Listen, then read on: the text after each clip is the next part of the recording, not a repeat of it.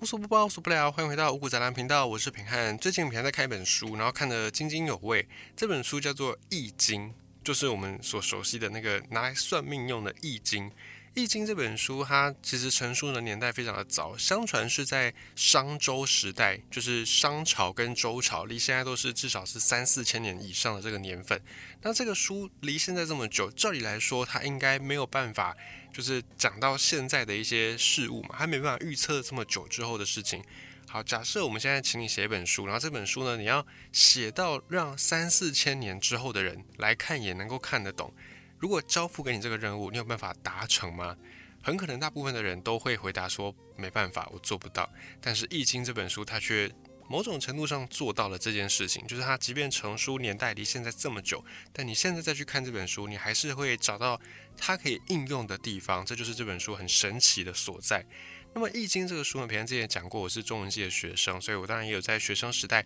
有碰过这个书。可是呢，在学生时代，很多时候你接收到的资讯属于比较被动的，也就是没有因缘的时刻，就是那个缘分机缘还没到，你看一些书，你就知道某些资讯对你来说不够深刻，所以我在在学时代的念的这个易经呢，只是念个皮毛，就是老师在讲，然后耳朵就是加减听这样，但听进多少呢，真的是另外一回事。那等到离开学校之后，你开始自己主动求知，主动去学习那个东西，才比较是能够长久的。那我最近就刚好又在重拾易经，因缘际会之下呢，我就又找到易经这个书，再把它拿起来读，然后我就发现哇，里面这个书的智慧真的是博大精深。我们先讲一下《易经》这个书，稍微提一下，成书年代很早的这本书，它被奉为是百经之首，也就是后来你在学生时代所念过的这些有名的书，比方说《诗经》，或者比方说《春秋》，或者比方说《礼记》等等，这些书他们都被奉为经，经典的经。那这个经就是讲的意思，就是说在儒家的学说里面，它是当成教科书一般的存在。那因为我们之前也讲过嘛，到汉朝独尊儒术，就儒家这个学说，它原本是在春秋战国时代是百家争鸣里面的其中一家。那等到汉朝统治者的各种需要，再加上各种的这个时代的演变，机缘巧合之下，所以汉朝的君王开始把儒家的学说奉为是这个国家的国政。你把它大概想成是这个概念，所以从汉朝之后一直到现在，儒家的这些学说都变成很多人根深蒂固的一套价值观，甚至变成中原文化的价值体系所在。那也辐射到周围曾经在历史上面以中原文化为学习对象的国家，例如韩国，例如日本，例如越南，那包含台湾也当然在内。所以这个中原文化后来辐射到这么广的地方，这些地方也都到现在还是受到这种儒家文化的影响，儒家儒教的文化的影响。那在儒家文化里面呢，他们觉得重要的书籍，他们就会把它列为是教科书，也就是如果你想要了解我们儒家这个学说，那这些书呢，你是必读的。那这些儒家的学说也不是说孔子一个人决定的嘛，因为很多书是在孔子之后的年代才成书，所以这个也就是历朝历代各个学习儒家的人，然后他们学到一个 kamzam， 大家觉得他们是儒家学说的一个继承者，那他们所提出来的这些言论啊，或者他们提出来的觉得说，哎，这个是现在我觉得应该要把它变为儒家教科书的书，于是呢，长此以往，这个经典的名单就越来越长。一开始呢是六经，诗经书是尚书，诗经这个东西大家比较熟悉啊，就是记载早年的一些流传在民间的诗，叫做《诗经》。然后再来书呢，《诗》《书》《礼》《乐》《易》《春秋》嘛，总共是这六本。那书是尚书，尚书讲的就是在古代各的君王，他们对人民有时候有一些宣达的事项，有一些布达事项，这个就把它记录下来，然后后来变成尚书。那或者它也某种程度上是一种历史的学书，是一个记述当年的一些历史的这种书籍。所以诗书，然后礼就是《礼记》。《礼记》的成书年代在周朝，那相传就是周朝的人，他们为了要让这个社会呢，大家不是说只有吃饱喝足就好，我们不能够像个野兽一样嘛，只是只有吃饱喝足我就满足了。我们作为人跟野兽不同的地方就在于我们有心智，我们有思考能力，我们有礼节。所以后来周朝的人他们就非常崇尚礼乐制度，他们就定了一个礼记，然后去规范说，哎，不同的人、哦、不同的职位，你在不同的这个权力位置上面，你要应对的，你要用的东西，你要吃的东西，或者是你要讲的话，都有所不同。那这一系列规范呢，就变成礼记。啊，诗书礼。乐呢是乐音乐的乐，乐经这本书呢，相传就是记载以前古早时候的一些音律，我觉得相当于是一本乐理书。不过乐经比较有争议的是，后来就是传世的这个六经当中，乐经是已经消失的。哦，你如果还有印象，你在上以前国文课的时候，老师都跟你说，乐经这个东西已经不复存在了，就是相传在秦始皇焚书坑儒的时候，可能就把它烧掉了等等。不过呢，乐经它有争议的地方在于说，在汉朝，就是相对于离秦的那个时代，离秦始皇的时代没有很久，汉朝也没有看到太多有记载乐经的这个事情。照理来说，如果年代不很久，然后这个东西它真的存在过，那在汉朝应该也会有相关的记录。可是在汉朝很多文献上也没有看到有记载乐经，所以乐经到底有没有真的存在呢？目前史界是打一个谜，就是说是这样说，但是不是真的有这本书，可能一开始就没有这个书也说不定。所以乐经是目前比较有争议的地方。啊，诗书礼乐易。易就是我们今天要讲的易。好，我们先讲最后一个春秋。春秋呢，它就是记载春秋战国时代，然后也是记载这些君王啊，对于人民的百姓这些讲话啦、啊，或者是君王各自征伐的那个历史，就是各个国家的这个编年史，它比较像是编年史的感觉，比较像是一个记录每一个年代发生的重大事件的书，大概是这样的感觉。这是春秋。好，最后再讲到我们今天讲的易。易这个书呢，相传它有三本。三本书，第一个叫做连山，第二个叫做归藏，或者人家归藏，归就是归去的归，然后藏是宝藏的那个藏那个字。连山就是连连看的连，连接的连，然后再来山就是山水的山。连山归藏，再来第三个叫做周易。那连山归藏周易，其中的连山归藏已经相传是已经没有了，就是消失了。所以现传的这个易经呢，它的内容就是只有周易。所以看到周易，你大概也就知道它跟周朝也有关系。那周易目前我们就把它一般称之为是易经，但易经其实它包含三个部分，那周易只是其中一部分，只是因为现在还流传的易经里面的内容只剩下周易，我们能够考据得到，所以现在周易跟易经是一样的概念。你如果讲周易，大家就知道你在讲的是易经，那你在讲易经的时候，大家也知道你讲的就是周易，或者再把它简称叫做易，容易的易，易经。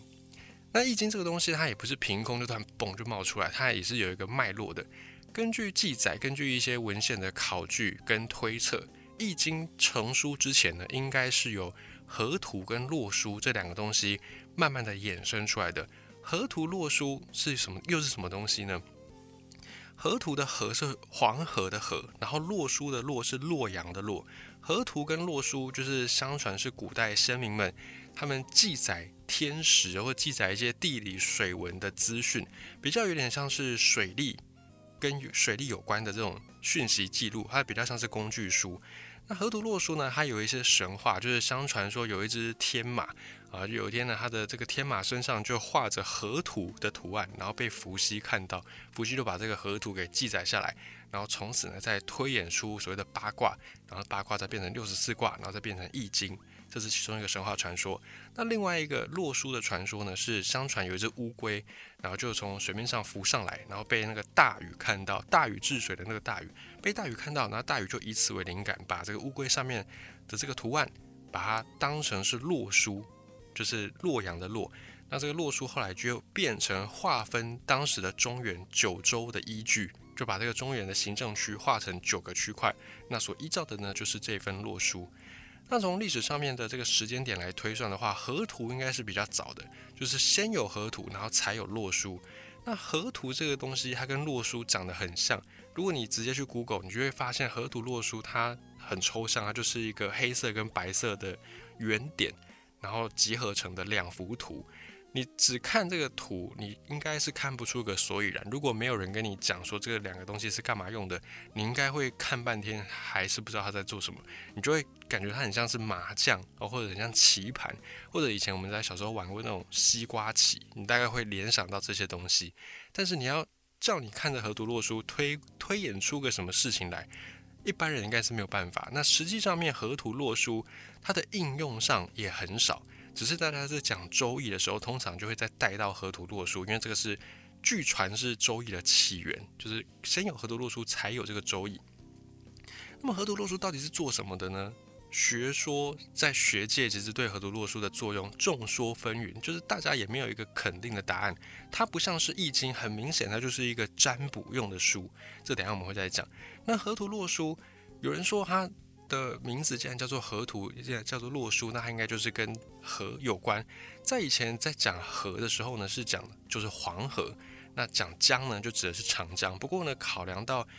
根据历史上面的这些考据或者是考古的研究发现，说在中原这里，华夏文明应该是起源自黄河流域嘛，这是四大文明古国，我们都有学过埃及啦，然后在这个中亚地区啦，然后再来就是在美索不达米亚平原啊，还有在中原这里就是黄河流域嘛，这四大文明古国我们就是起源自黄河一带，所以有人就说，那这个河图应该就是在讲黄河嘛，那洛很好理解，就是洛水，我、哦、在黄河附近有一条河叫做洛水。那就是河图洛水，他们应该就是记载当地的这个水文的状况，然后方便大家进行一些水利工程，比如说还有什么大禹治水啦，应该就是以前要防范这些水灾所记录下的一个书。有一个说法是这样子，就它是一个水利用书。那有另外一个说法呢，是说河图洛书，河图它就是先民们记载天的变化，这个河应该不是指黄河，而是指银河。平常我自己我是比较倾向于这个解释，我比较偏向银河这个解释，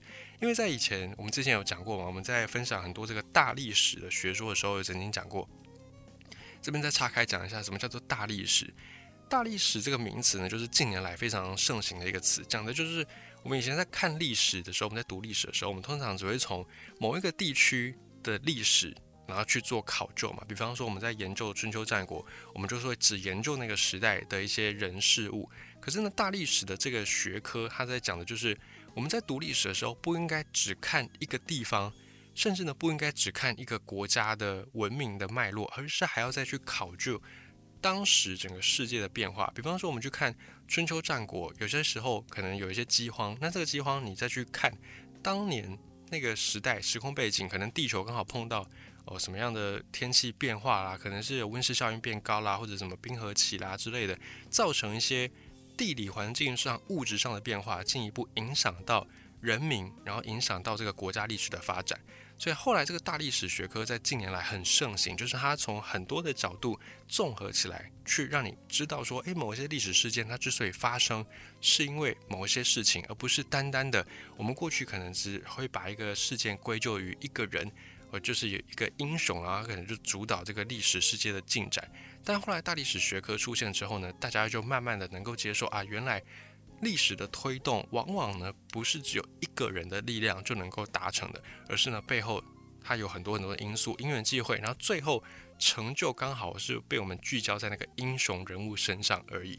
好，那我们再拉回来讲，根据这个大历史的学科的技术，就是我们也发现到说，不管东西方文明，很多的文明在一开始都是以农业为发展的，就是人们开始从农业在开发之后，慢慢的文明往上提升，然后有文字啦，有语言等等。那平常我比较能够相信的，关于河图洛书，它的应用是在于河图这个东西比较早，没错。那它的概念就是先民们在记载天上的银河的图，银河在现在你还是看得到，某些没有光害的地方，条件允许你还是看得到。那在以前这个文明还没有像现在这么复杂的那种状况，我相信银河一定是更容易看到的。那当时候的这个银河看上去，不知道你有没有看过那银河宇宙的照片，很像是一条在盘旋的龙。哦，先民们他们有一些想象力，然后他们就把这个银河看成是一条在旋转着的龙，然后以此为概念去记载天上的星宿的位置，就是天上的星星的位置。所以河图呢有一个说法，它就是一个星象图。那为什么古人要记录这个星象图呢？一来就是因为以前古人真的也没什么太多事情能做，那最多时间能够做的事就是观察，观察什么？观察天地自然万物变化。再来农业的发展，农业靠的是什么？就是靠的时序。你对于这个季节，你对于时序，对于什么时候出大太阳，什么时候下雨，什么时候冷，什么时候热，你对这些资讯掌握的越精准，越能够让你的农业生产可以有更高的 C P 值。所以以前的先民呢，他们就按照天上的星象，按照这个银河，然后去记载一些事实的变化，然后推演出了河图。然后再来呢，河图在演变变成洛书，所以它们本质上概念上是差不多的。以及在河图洛书当中，还有一个很重要的概念叫做方位，就是河图跟洛书里面有记载说东西南北方还有一个中，中就是自己的所在位置。如果你从先民的角度去想这个事情，其实蛮合理的，因为以前先民他们在观察。他们要怎么样在没有指北针、指南针的状态之下去分辨方位呢？现在我们当然很容易可以理解嘛，从太阳的东升西落就可以去判别。不过以前先民他们并没有发现这个太阳的规律之前，他们要怎么样去辨别？所以他们就只能从自然万物去观察，然后后来才慢慢的知道说，哦，原来太阳的这个升起落下，它的方位是固定的。然后再来就是参照夜空当中的星星，夜空里面以前的中原文化。因为中原地理位置在北半球嘛，所以北半球能够看到的几乎是永恒不变的星，那颗星就叫做北极星。所以也有人说河图洛书他们的中间点就是北极星，按照北极星为终点，然后再去从四个方位就去分辨不同的星星的位置，也有一说是这样子。那平常我比较倾向于这个说法，我比较不太支持河图洛书只是纯粹的水利用书。当然它也有可能作为水利用书，但我觉得它起源一开始应该就是先民们记载天上的星象，然后以此来推断四季变化、时间变化，先是天文书，后来才被应用在地理书。我比较相信是这一套。那至于学界到底他们争论出来的结果是什么呢？目前没有结果，就是没有人还能确切的说到底河图洛书它的功能是什么，只有讲到它就是先民们的智慧，把它变得一个很玄的说法。那还有另外一个说法，我觉得也可以听听看。这个说法是说，河图洛书在后来的中原以外的地方，比方说在云南一带有所谓的少数民族，其中的苗族，他们的文明里面就有很多类似于河图洛书这种抽象的符号。那有一说呢，是以前的这些苗族，他们可能还住在中原，还没有被驱赶，还没有因为生存压力被迫迁移到别的地方的时候，他们可能就在中原一带，然后记录这些星象等等。那后来呢，因为他们可能因为各种原因，可能因为人口的越来越多啦，生存条件受到影响等等，所以他们就往其他地方去迁移，迁到今天的云南一带，然后他们就把这个河图洛书也就带到了云南一带去。那后来在中原这边几经战事之后，政权不断的更迭嘛，那大家都打打杀杀，就会产生到底谁是正统的这种争议。那为了要维系正统，你就必须要提出一个你跟别人不一样的所在，然后证明你是天选之人，证明你是提供阿盖，证明你是上天受命要你来统领众人。于是呢，当时的中原的领导者他们就无意间找到了在西南苗族这边他们的这种河图洛书。那因为河图洛书这个东西，现在我们来看它当然是一些很简便的数字的排列组合，可是呢，在以前印刷术根本没有的那个年代，你要印制一本书，或者你要画出一幅画，画出一本书，那个成本是极其的高昂的。以及呢，一般的人民如果没有太多的这种时间，或者你没有太多的家学渊源，你只是一个纯粹的小农，你是没有那个心力，没有那个资源能够去获得记录天文变化的这种高知识的书籍，也就是一般的人是不太对于天文这种东西有概念的。你只能透过口耳相传，或者你只能够透过这种以前先民们或者你的祖先们留下来的这些重要的文献，你才有可能去知道。所以后来的这些中原统治者，他们就为了要维系自己统治的正当性，他们就把这个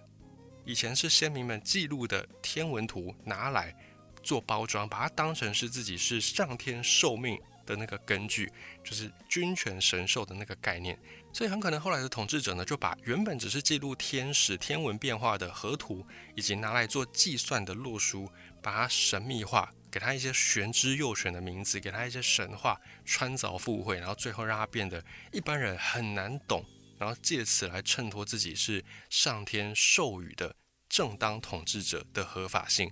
也有一说是这样子，就是讲说河图洛书本来就没什么，只是一个记录天文变化的星象图，以及拿来算数的类似九九乘法表的那种速减表、速加表而已。那只是后来被大家一直不断的加油添醋，然后变成一个玄之又玄的秘密。